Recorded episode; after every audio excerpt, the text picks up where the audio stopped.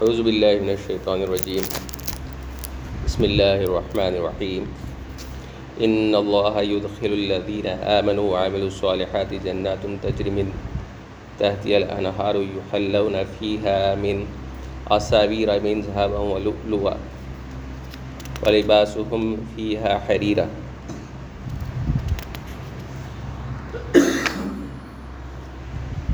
وهدوا إلى الطيب من القول وهدوا إلى صراط الحميد.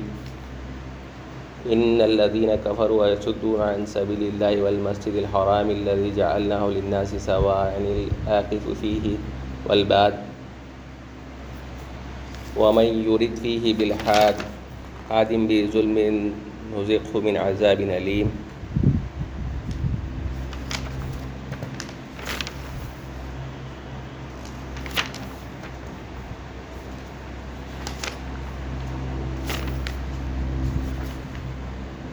وإذ بوأنا إلى إبراهيم مكان البيت ألا تشرك بي شيئا وطهر بيتي للطائفين والقائمين والركع السجود وأذن في الناس بالحج يأتوك رجالا وعلى كل ضامر يأتين من كل فج عميق ليشهدوا منافع لهم ويذكروا اسم الله في أيام معلومات على ما رزقناكم من بهيمة الأنعام. فكلوا منها وآتيوا البائس الفقير. ثم ليقضوا تفشهم وليوفوا نذورهم وليتفنوا بالبيت العتيق. ذلك ومن يعزم حرمات الله فهو خير له عند ربه.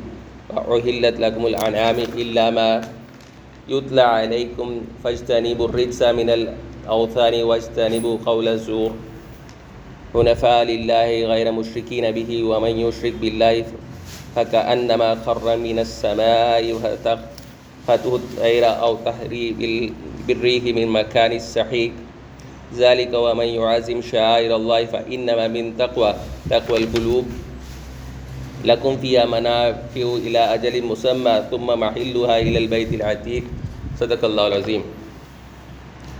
شروع کرتا ہوں اللہ کے نام سے، جو بے انتہا مہربان اور رحم فرمانے والا ہے۔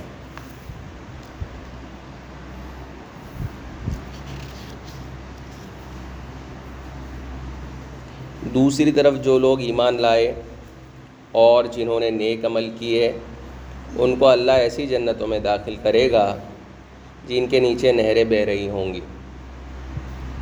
وہاں وہ سونے کے کنگنوں اور موتیوں سے آراستہ کیے جائیں گے اور ان کے لباس ریشم کے ہوں گے۔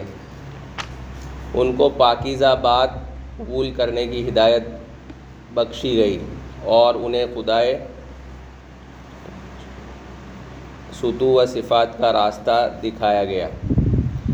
جن لوگوں نے کفر کیا اور جو آج اللہ کے راستے سے روک رہے ہیں اور اس مسجد حرام کی زیارت میں ماہ ہے جس سے سب لوگوں کے لیے بنایا گیا ہے، جس میں مقامی باشندوں اور باہر سے آنے والوں کے حقوق برابر ہیں اور ان کی رویش یقیناً سزا کی مستحق ہے۔ اس مسجد حرام میں جو بھی راستی سے ہٹ کر ظلم کا طریقہ اختیار کرے گا، اسے ہم دردناک عذاب کا مزہ چکھائیں گے۔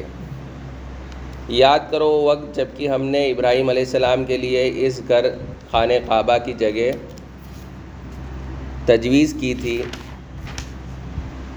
اس ہدایت کے ساتھ کہ میرے ساتھ کسی چیز کو شریک نہ کرو اور میرے گھر کا طواف کرنے والوں اور قیام اور رکوع و سجود کرنے والوں کے لیے پاک رکھو۔ اور لوگوں کو حج کے لیے اذن عام دے دو تاکہ وہ تمہارے پاس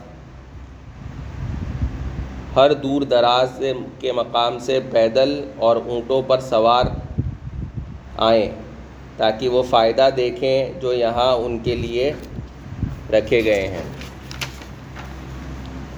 اور چند مقرر دنوں میں ان جانوروں پر اللہ کا نام لے جو اس نے انہیں بخشے ہیں۔ خود بھی کھائیں اور تنگ دست محتاج کو بھی دیں۔ پھر اپنا میل کچیل دور کریں اور اپنی نظریں پوری کریں اور اس قدیم گھر کا طواف کریں۔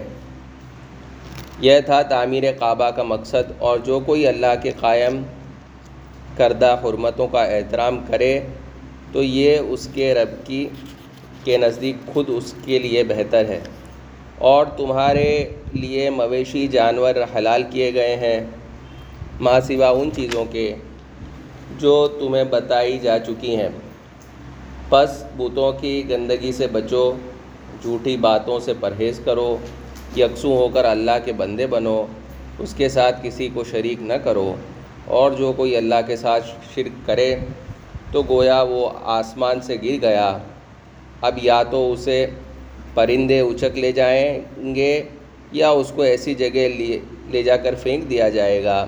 جہاں اس کے چیتھڑے اڑ جائیں گے۔ یہ ہے اصل معاملہ۔ اسے سمجھو۔ اور جو اللہ کے مقرر کردہ شاعر کا احترام کرے، تو یہ دلوں کے تقوے سے ہے۔ تمہیں ایک وقت مقرر تک ان حدی کے جانوروں سے فائدہ اٹھانے کا حق ہے۔ پھر ان کے لیے قربان کرنے کی جگہ اسے قدیم گھر کے پاس ہے۔ صدق اللہ العظیم۔ محترم حضرات۔ آج انتیس ذی القعدہ ہے۔ اٹھائیس ہے اور دو روز میں انشاءاللہ حج کا مہینہ شروع ہو جائے گا۔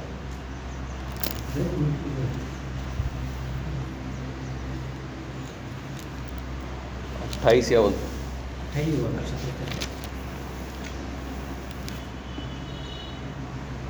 ہم حج کے مہینے کی اہمیت دین اسلام میں بہت اچھے سے سمجھتے ہیں۔ اس مہینے کی دسویں تاریخ کو پوری دنیا کے مسلمان عید الاضحیٰ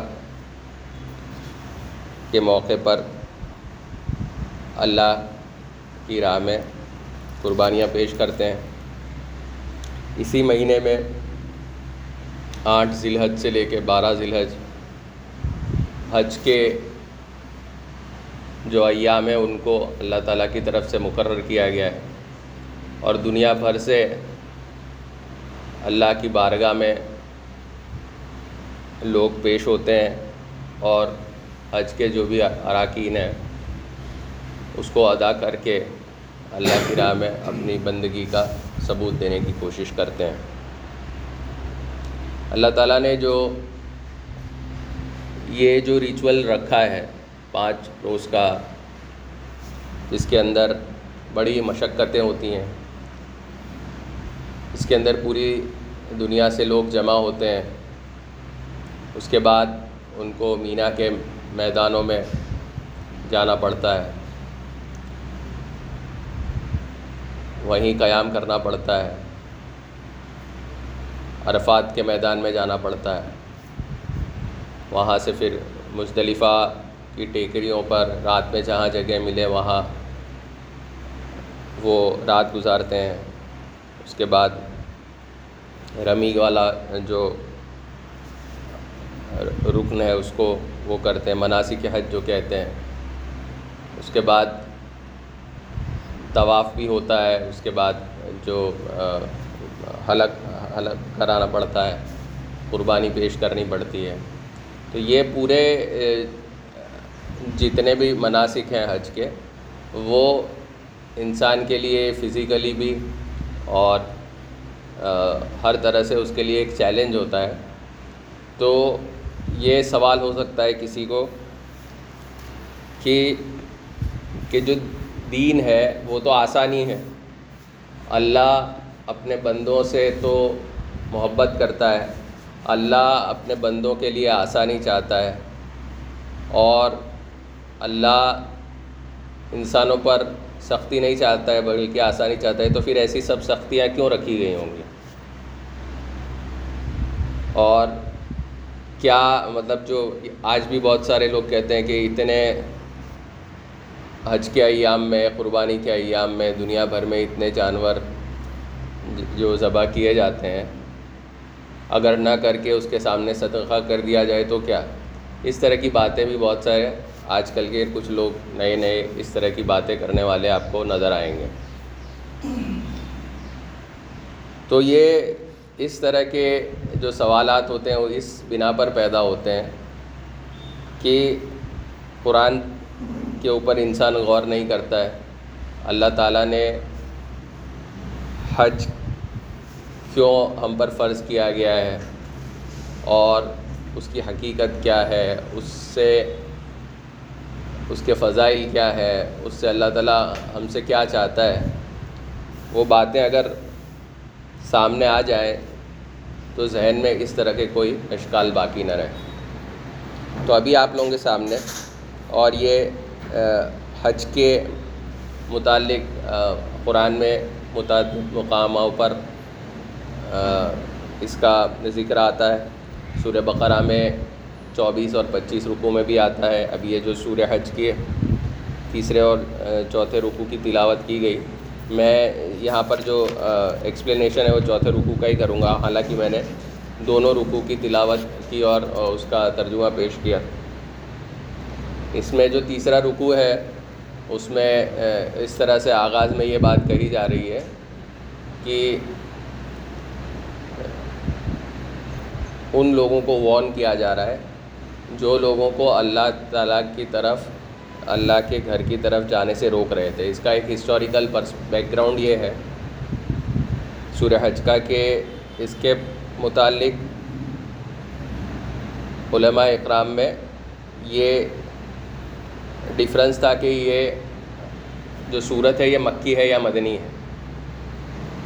تو ڈاکٹر اسرار احمد صاحب کہتے ہیں کہ یہ اس ان ایام میں یہ نازل ہوئی تھی جبکہ ابھی آپ صلی اللہ علیہ وسلم اور ان کے ساتھی جو آخری لاٹ تھا، جو مکے سے ہجرت کر کے مدینہ کی طرف جا رہا تھا، اور اس میں بھی یہ تھا کہ جو درمیان میں کیا ہے کہ وہ آج کے زمانے میں تو تین سو چار سو کلو میٹر ہے تو آپ دس بارہ گھنٹے میں پہنچ جاتے ہیں بس میں۔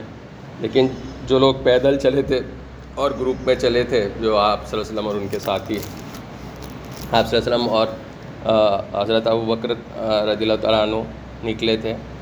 اور اس کے بعد پھر ان کا پورے جب پہنچتے ہیں تو اس میں کافی ایام گزرے ہوں گے۔ تو ان دوران بھی اس میں سے بہت ساری آیات نازل ہوئی ہوں گی۔ مولانا مودودی کا بھی یہی کہنا ہے کہ کچھ آیات اس سورہ حج میں اٹھتر آیات ہیں۔ تو کچھ حصہ بالکل آخری وقت میں نازل ہوا ہوگا اور کچھ مدینہ جا کر، کیونکہ یہی وہ صورت ہے۔ جس میں پہلی بار جہاد کا حکم آتا ہے کتال کا حکم آتا ہے۔ اور ہم جانتے ہیں کہ پورے مکے کے عرصے میں جو تیرہ سال گزرا ہے، اس میں کتال کی طرح کے لیے کوئی حکم نہیں تھا۔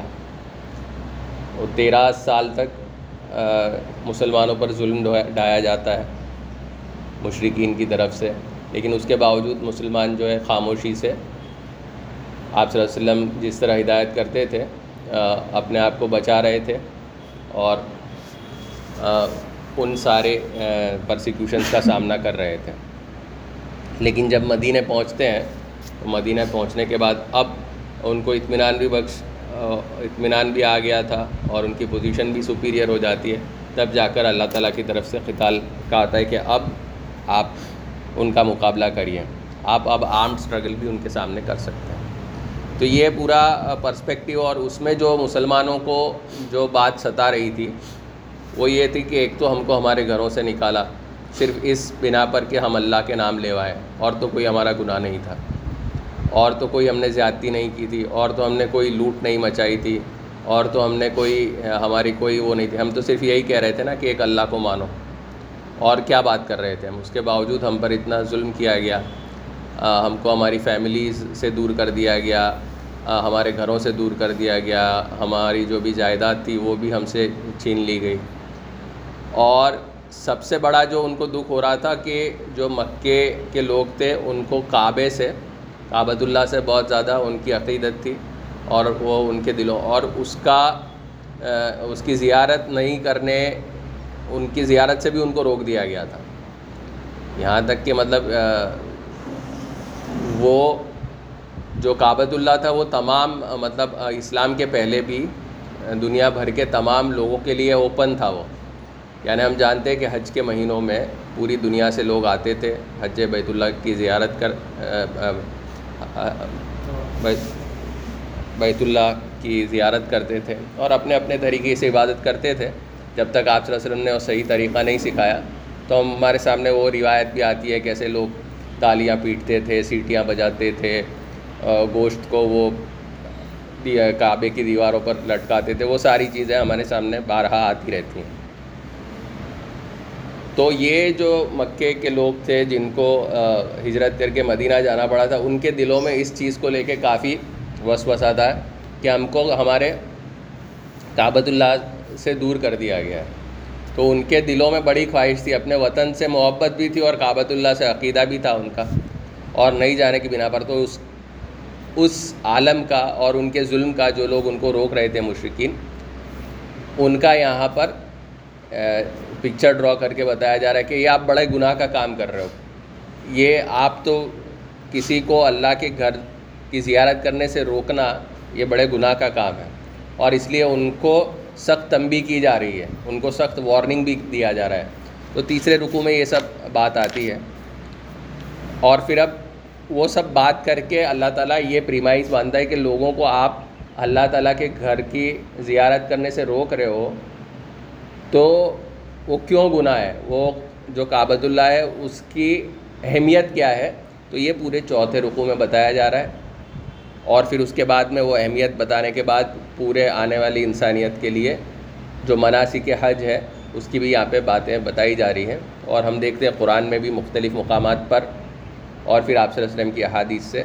اور پھر ہمارے جو فقہ اکرام اور وغیرہ نے محنت کر کے، آج ہمارے لیے بڑی آسان بتا دیا ہے۔ اسٹیپ بائی اسٹیپ ہم کو گائیڈ پتہ ہے۔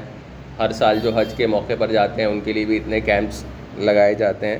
جن میں ان کو پہلے سے ہی کلیئر کٹ آئیڈیا دے دیا جاتا ہے کہ ان کو وہاں پر جا کر کیا کرنا ہے۔ اور یہ بھی بتایا جاتا ہے کہ اس کی کیا اہمیت ہے۔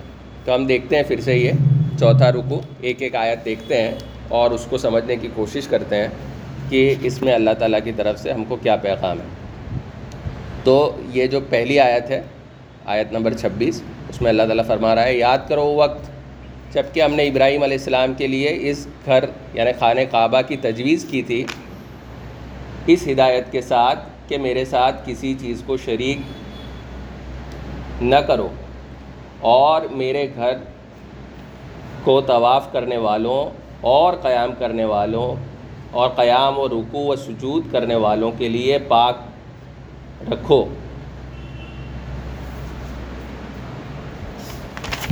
تو ایک چیز ہوتی ہے نا، جیسے سب سے پہلے میں نے سوال رکھا کہ ایسے سب ریچولس کیوں رکھے گئے ہیں؟ خاص کر کے جو لوگ کسی مذہب میں نہیں مانتے ہیں، جو ناستک قسم کے لوگ ہوتے ہیں، وہ یہ کہتے ہیں کہ یہ دنیا بھر میں جتنے دھرم ہے، ان کی طرف سے جتنے بھی ریچولس ہوتے ہیں، جو بھی پوجا پاٹھ کے طریقے ہیں، نماز کے طریقے ہیں، وہ کہیں، وہ یہ کرنے والے ہیں، یہ دنیا پر، انسانیت پر بوجھ ہے۔ اس سے ان کی پروڈکٹیوٹی کم ہو جاتی ہے۔ اور یہ اسی چیز میں جو لوگ دین کو نہیں مانتے، انہوں نے راکٹ سیٹلائٹ کے انہوں نے ایجادات کر لیے اور ہم لوگ ابھی بھی اسی میں پڑے ہوئے ہیں۔ ہزار سال پرانی پریکٹسز میں پڑے ہوئے ہیں۔ اس طرح کی بات کرتے ہیں۔ تو کہ یہ سب ریچولس کا کیا فائدہ ہے؟ یہ پانچ پانچ وقت مسجد میں جانے کا کیا فائدہ ہے؟ سال میں، حج میں جانے کا کیا فائدہ ہے؟ یہ سب باتیں کرتے ہیں۔ حالانکہ یہی لوگ جب ان کے سام، ان کے پاس اقتدار آتا ہے، تو یہی لوگ پھر کبھی دھوج بندھن کے نام سے، کبھی وہ ملٹری مارچ کے نام سے human rights day environment day یہ ڈے وہ ڈے کے نام سے خود اپنے ایجاد کر دیتے ہیں اس طرح کے شاعر۔ تو جب آپ اسلامک ریچولس کے ساتھ یا ریلیجیس ریچولس کے ساتھ، آپ کو یہ اصل میں ریچول سے پریشانی نہیں ہے آپ کو اصل میں آپ خود خدا کی ذات سے ہی اپنے آپ کو دور کر دینا چاہتے ہیں اور آپ کا ایمان ہی نہیں ہے۔ اس لیے اسلام سے ہر ہر جڑی ہوئی چیز کو پھر آپ وہ کرنے کے لیے آپ کچھ بھی طرح کا کر رہے ہو۔ تو اب اس، ان ریچولس کا فائدہ کیا ہے؟ اس میں کیا فائدے ہیں؟ اس آیت میں ایک جگہ یہ آیا بھی ہے، اس آیت میں کہ آپ جب آؤ گے تو آپ کو اس کا فائدہ محسوس ہوگا۔ تو یہ ہم آیت دیکھتے ہیں کہ یاد کرو جب وہ وقت جبکہ ہم نے ابراہیم علیہ السلام کے لیے اس خانہ کعبہ کی تجویز کی تھی، اسی ہدایت کے ساتھ کہ میرے ساتھ کسی کو شریک نہ کرو۔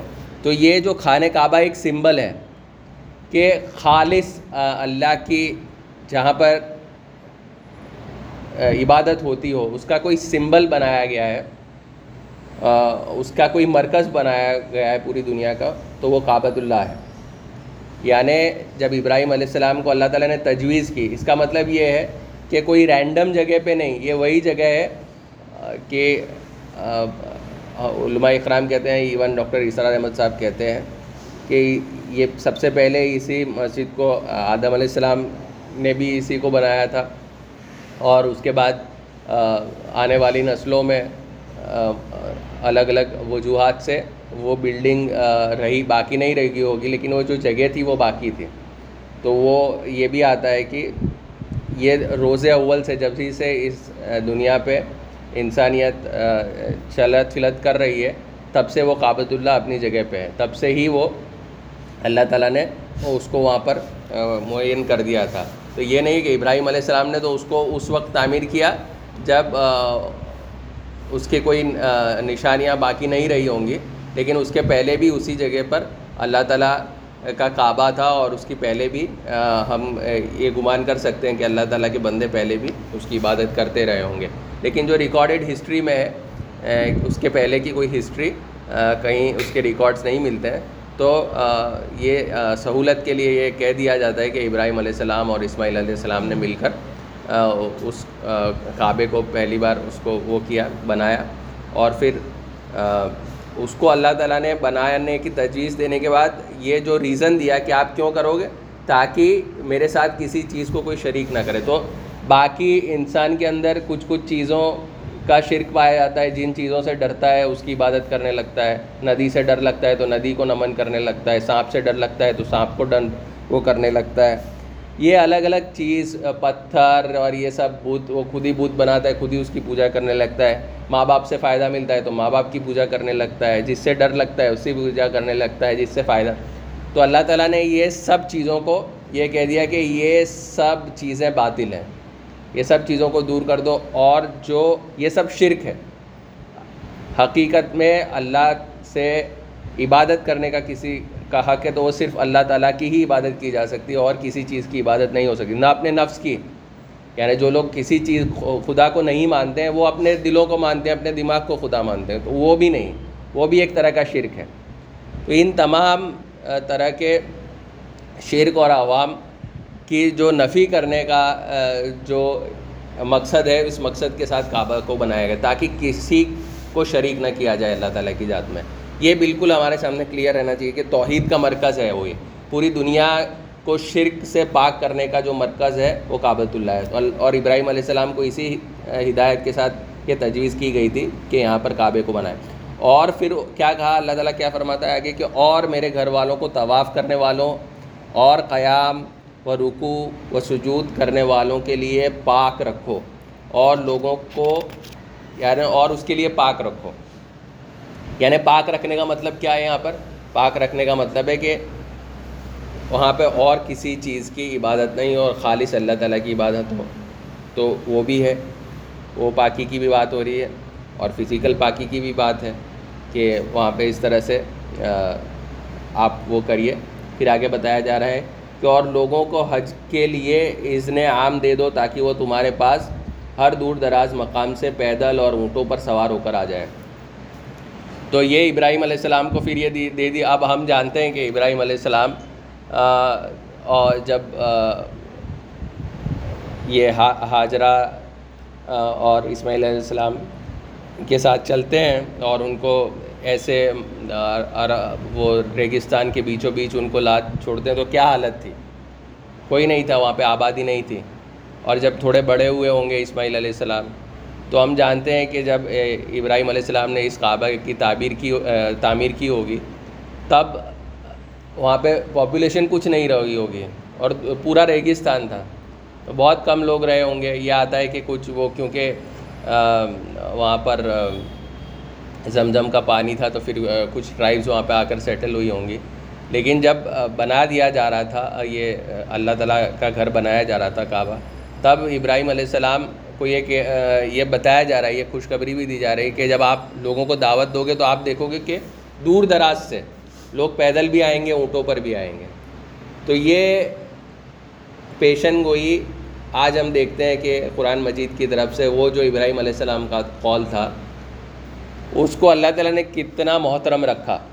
اور خود اللہ تعالیٰ نے، اور ابراہیم علیہ السلام نے یہ سوال نہیں کیا کہ اللہ تعالیٰ میں تو بوڑھا ہوں میرے پاس نہ وسائل ہے، میں کہاں کہاں لوگوں کو بلانے جاؤں گا؟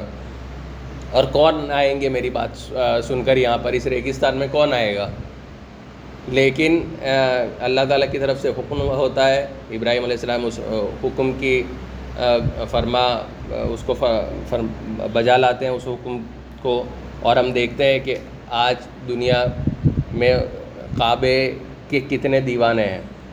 اور کہاں کہاں سے پوری دنیا سے جاتے ہیں، کوٹا سسٹم کرنا پڑتا ہے، لوگوں کو روکنا پڑتا ہے۔ اگر یہ روک ہٹا دی جائے تو کروڑوں کروڑوں لوگ وہاں پر پہنچ جائیں۔ تو اتنی عقیدت، اتنی محبت اس گھر کے ساتھ اللہ تعالیٰ نے مسلمانوں کے دلوں میں ڈال دی ہے۔ اور ایسی جگہ ہے کہ باقی تمام خرابیوں سے پاک کر دیا گیا ہے اس کو۔ ان تمام لوگوں کی انٹری بھی رسٹرک کر دیا جن کے دلوں میں شرک ہو۔ تو یہ اللہ تعالیٰ کی طرف سے اسکیم تھی اور یہ اللہ تعالیٰ کا شاعر بھی آگے آئے گا اور یہ نشانیوں میں بھی سے ہے، اسلام کے حق ہونے کی نشانیوں میں سے ہے، قرآن کے حق ہونے کی نشانیوں میں سے ہے کہ پوری دنیا کے لوگ وہاں پر پہنچتے ہیں۔ ابھی ہمارا ایک لڑکا لاسٹ سال نکلا تھا کیرلا سے، ابھی جا کر پہنچا ہے۔ تو ہر دور میں، ہر زمانے میں اس کی عقیدت والے، اس سے محبت والے اپنے اپنے طریقے سے اس گھر کی محبتوں میں وہ کرتے ہیں۔ اور کیا بتایا جا رہا ہے کہ اور لوگوں کو حج کے لیے اذن عام دے دو تاکہ وہ تمہارے پاس ہر دور دراز کے مقام سے پیدل اور اونٹوں پر سوار ہوں گے، تاکہ وہ فائدہ دیکھیں کہ جو یہاں ان کے لیے رکھے گئے ہیں۔ اب یہاں پہ بات آئی ہے۔ جو پہلے میرا جو سوال تھا کہ کچھ لوگ کرتے ہیں کہ کیا فائدہ ہے یہ سب کرنے کا، تو اللہ تعالیٰ بتا رہا ہے کہ وہ دور دراز سے لوگ آئیں گے، یہاں پہ حج کے مناسب ادا کریں گے اور خود وہ دیکھ لیں گے کہ فائدے کیا ہوں گے۔ اور جو بھی اللہ کے گھر میں جاتا ہے اور جس کے دل میں خلوص ہوتا ہے، جس کے دل میں ایمان ہوتا ہے، تو ابھی مولانا بھی یہ قاری صاحب بھی جا کر آئے، ہم میں سے کچھ لوگوں کو موقع بھی ملا ہے۔ تو ہم جب جاتے ہیں، تو ہم کو یہ احساس ہوتا ہے کہ کتنا، کتنی سکینت ہے۔ اللہ تعالیٰ سے کتنی قربت انسان کو محسوس ہوتی ہے۔ باقی پوری دنیا کے جتنے بھی دکھ درد، پریشانی ہے، ٹینشن ہے، اس کو، اس سے انسان کو ایک طرح سے نجات مل جاتی ہے کچھ ایام کے لیے، کچھ وقت کے لیے، اور اس کو لگتا ہے کہ میں کتنا اللہ تعالیٰ سے قریب ہو گیا ہوں۔ اور بہت سارے فائدے ہیں۔ مطلب دنیاوی فائدے بھی اللہ تعالیٰ نے اس کی جو برکتیں رکھی ہیں، تو آج دنیا کے سب سے خوشحال ممالک میں سے ہے سعودی۔ تو یہ بھی اسی کی برکت ہے۔ تو اللہ تعالیٰ نے صرف یہ فائدے نہیں رکھے ہیں کہ آپ کو عاقبت کا فائدہ ہے، کہ آخرت کا فائدہ ہے، کہ آپ کی دلوں کی جو بیماریاں اس کو دور کرنے کے فائدے ہیں، بلکہ اللہ تعالیٰ نے دنیا بھر میں بھی اس اس کا وقار کر دیا ہے۔ تو اس کی محبت اور اس کی عقیدت کی وجہ سے مسلمانوں کی، وہاں کے لوگوں میں بھی بڑی خوشحالی تھی، اور پوری مسلمانوں کا ایک کانفرنس بھی کہا جا سکتا ہے۔ پوری مطلب وہاں پہ کسی نسل، چاہے چینی ہو، چاہے ہندوستانی ہو، چاہے عربی ہو، چاہے بنگالی ہو چاہے افریقن ہو، چاہے ٹرکش ہو، چاہے امریکن ہو، سب لوگ ایک ہو جاتے ہیں، ساتھ ساتھ میں طواف کرتے ہیں، کندھے سے کندھے ملا کر۔ کوئی کسی پہ فقیت نہیں ہے۔ جب اذان ہوتی ہے نماز کے لیے، جب لائن لگتی ہے تو کوئی راجہ ہے، کوئی رنگ ہے، سب ایک ہی لائن میں ہو جاتے ہیں۔ تو کسی طرح کا کوئی بھید بھاؤ کوئی ڈفرینس رہتا نہیں ہے۔ تمام انسانیت ایک بن کر اللہ کے سامنے لبیک لبیک کر کے کھڑی ہو جاتی ہے۔ اور چند مقرر دنوں میں اور چند مقرر دنوں میں ان جانوروں پر اللہ کے نام لیں جو اس نے انہیں بخشے ہیں۔ خود بھی کھائیں اور تنگ دست محتاج کو بھی دیں۔ تو یہ جو، یہ تو ویسے حج کا حکم ہے، لیکن یہ عید الاضحیٰ کا بھی حکم ہے۔ باقی تمام، جن لوگ صاحب نصاب ہیں، ان لوگوں کو قربانی کا بھی حکم دیا جاتا ہے۔ تو وہ چند مقرر دن کون سے ہیں؟ تو یہ بتایا جاتا ہے ہم کو ہمارے فقہ کی طرف سے دس، گیارہ، بارہ، ذی الحج۔ یا چاہے آپ دسویں کو کریں، چاہے گیارہویں کو کریں، چاہے بارہویں کو کریں، کچھ کچھ فقہ تیرہ کی بھی اجازت دیتے ہیں۔ تو چند مقرر دنوں میں ان جانوروں پر اللہ کا نام لیں جو اس نے انہیں بخشے ہیں۔ خود بھی کھائیں اور تنگ دست محتاج کو بھی دیں۔ تو اسلام کا کوئی بھی ریچول ایسا نہیں ہے کہ جس سے انوائرمنٹ کو پرابلم ہوتا ہو۔ ایسا نہیں کہا جاتا ہے کہ آپ پتنگیں اڑاؤ اور دوریوں سے پنچھیوں کی گردنیں کاٹ دو۔ آپ کو یہ نہیں کہا جاتا ہے کہ آپ مورتیاں باؤ اور پانی وہ ندی سب خراب کر دو۔ آپ کو یہ نہیں کہا جاتا ہے کہ آپ چار بجے اٹھ کے ٹھنڈے برف، برفیلے پانی سے نہاؤ تاکہ اور خود بھی بیمار ہو جاؤ۔ آپ کو یہ نہیں کہا جاتا ہے کہ رنگوں سے ایک دوسروں کے اوپر رنگ ڈال کے بدتمیزیاں کرو اور کیمیکلس سے لوگوں کی اسکن میں پیدا ہو۔ لیکن یہ جو بھی ریچولس ہیں اس طرح کے اس میں کیا بتایا کہ خود بھی اس میں بھی غریب کا وہ کیا گیا ہے۔ عید الفطر کے موقع بھی یہ ہے کہ آپ نماز پہ جاؤ، اس سے پہلے فطرے کو ادا کر دیا کرو۔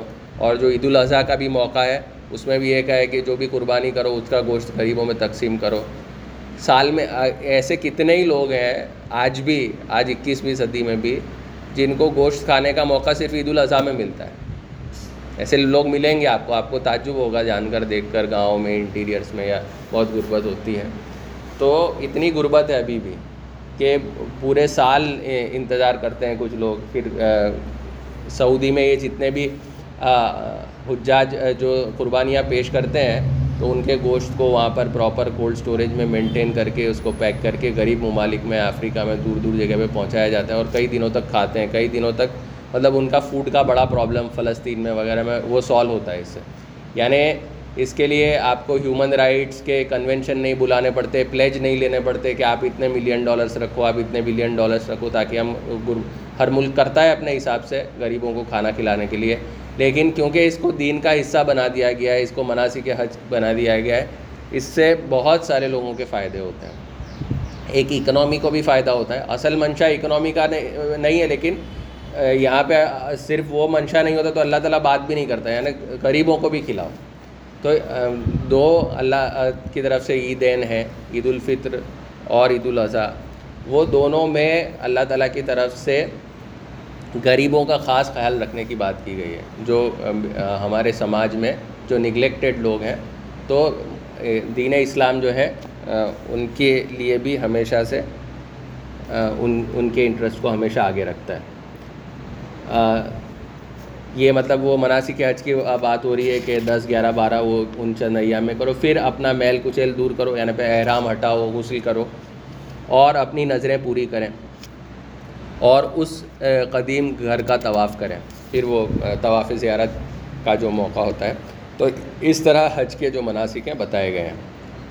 یہ تھا تعمیر کعبہ کا مقصد۔ جو کوئی اللہ کی قائم کردہ، حرمتوں کا احترام کرتا ہے تو اس کے رب کے نزدیک خود اسی کے لیے بہتر ہے۔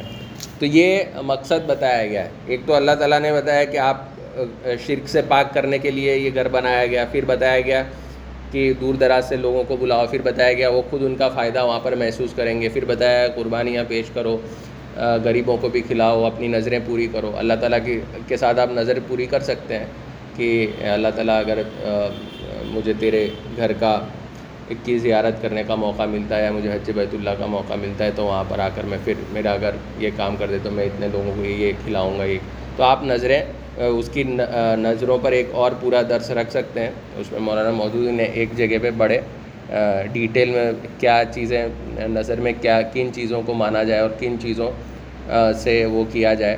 کون سی نظریں ماننی ہیں اور کون سی نظریں جو ہے وہ جائز نہیں ہیں، وہ اس کے لیے کسی اور موقع سے۔ ہم بات رکھیں گے انشاءاللہ۔ یہ تھا تعبیر کعبہ کا تعمیر کعبہ کا مقصد، اور جو کوئی اللہ کے قائم کردہ حرمتوں کا احترام کرے تو یہ اس کے رب، اس کے رب کے نزدیک خود اسی کے لیے بہتر ہے۔ تو یہ سب کر کے آپ اللہ کو کوئی فائدہ نہیں پہنچا رہے ہو، آپ خود اپنا فائدہ کر رہے ہو۔ اور تمہارے لیے مویشی جانور حلال کیے گئے ہیں ماں سے آئے ان چیز کے۔ جو تمہیں بتا بتائی جا چکی ہیں۔ پھر کون سے جانور حلال کیے جائیں؟ اور کون سے جانور ہمارے لیے کھانا درست ہے اس سب کی تفصیلات اور بھی موقع سے دی گئی ہے پس، بتوں کی گندگی سے بچو، جھوٹی باتوں سے پرہیز کرو، یکسو ہو کر اللہ کے بندے بنو، اس کے ساتھ کسی کو شریک نہ کرو۔ تو اصل بات یہی ہے کہ حج کے جو پورے جو روح ہے، وہ یہی ہے کہ شرک سے پاکیزگی کی روح ہے۔ اور جو کوئی اللہ کے ساتھ شرک کرے تو گویا وہ آسمان سے گر گیا۔ اب تو اس نے پرند، اب تو اسے پرندے اچک لے جائیں گے یا اس کو ایسی جگہ لے جا کر پھینک دیا جائے گا جو اس نے اس کے چیتڑے اڑ جائیں گے۔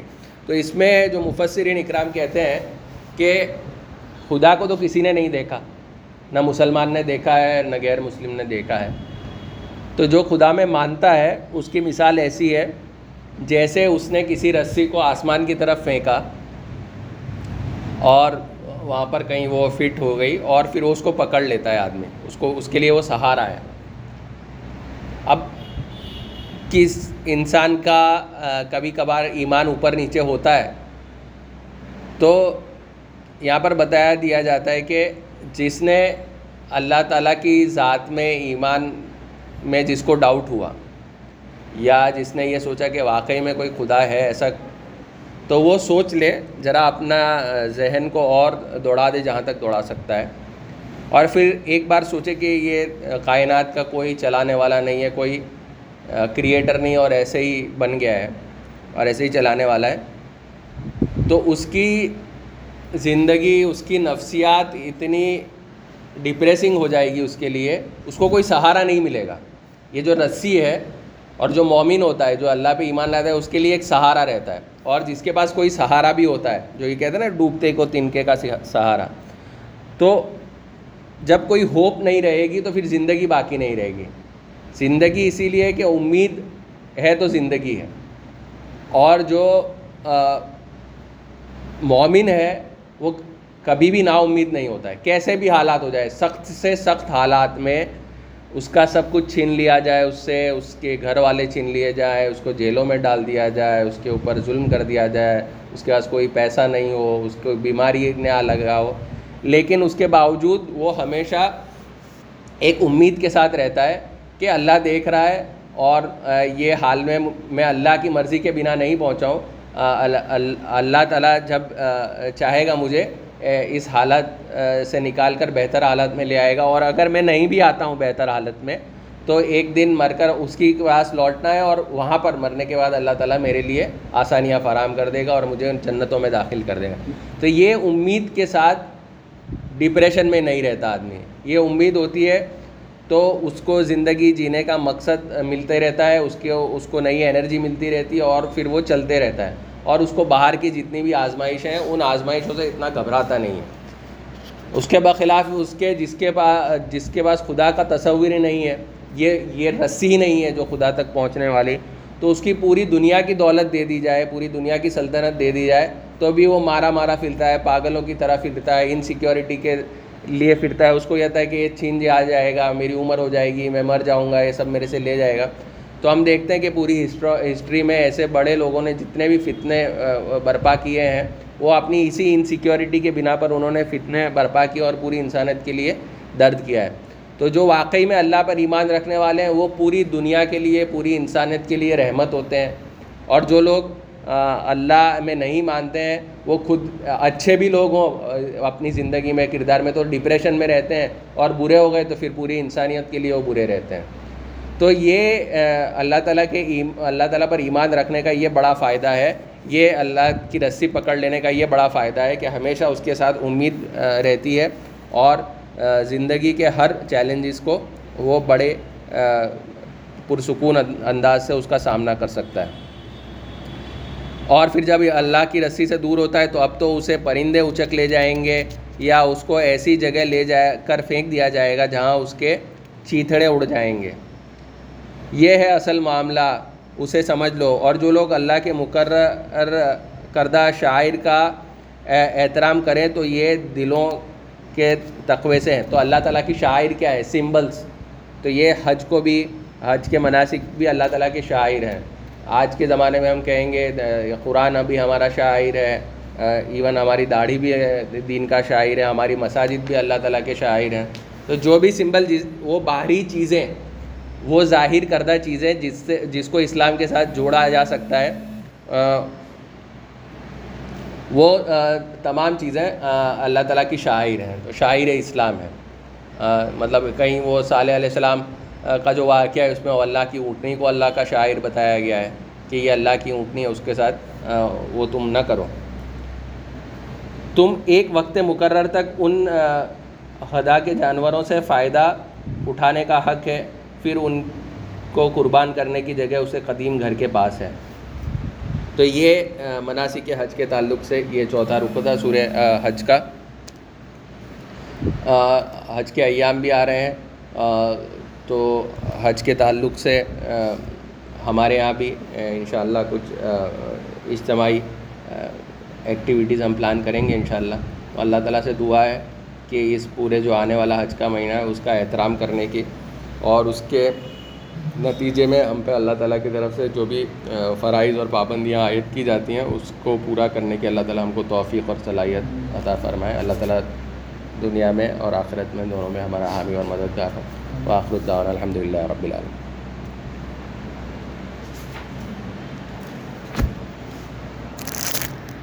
ایک دو فون ہے میں فون کر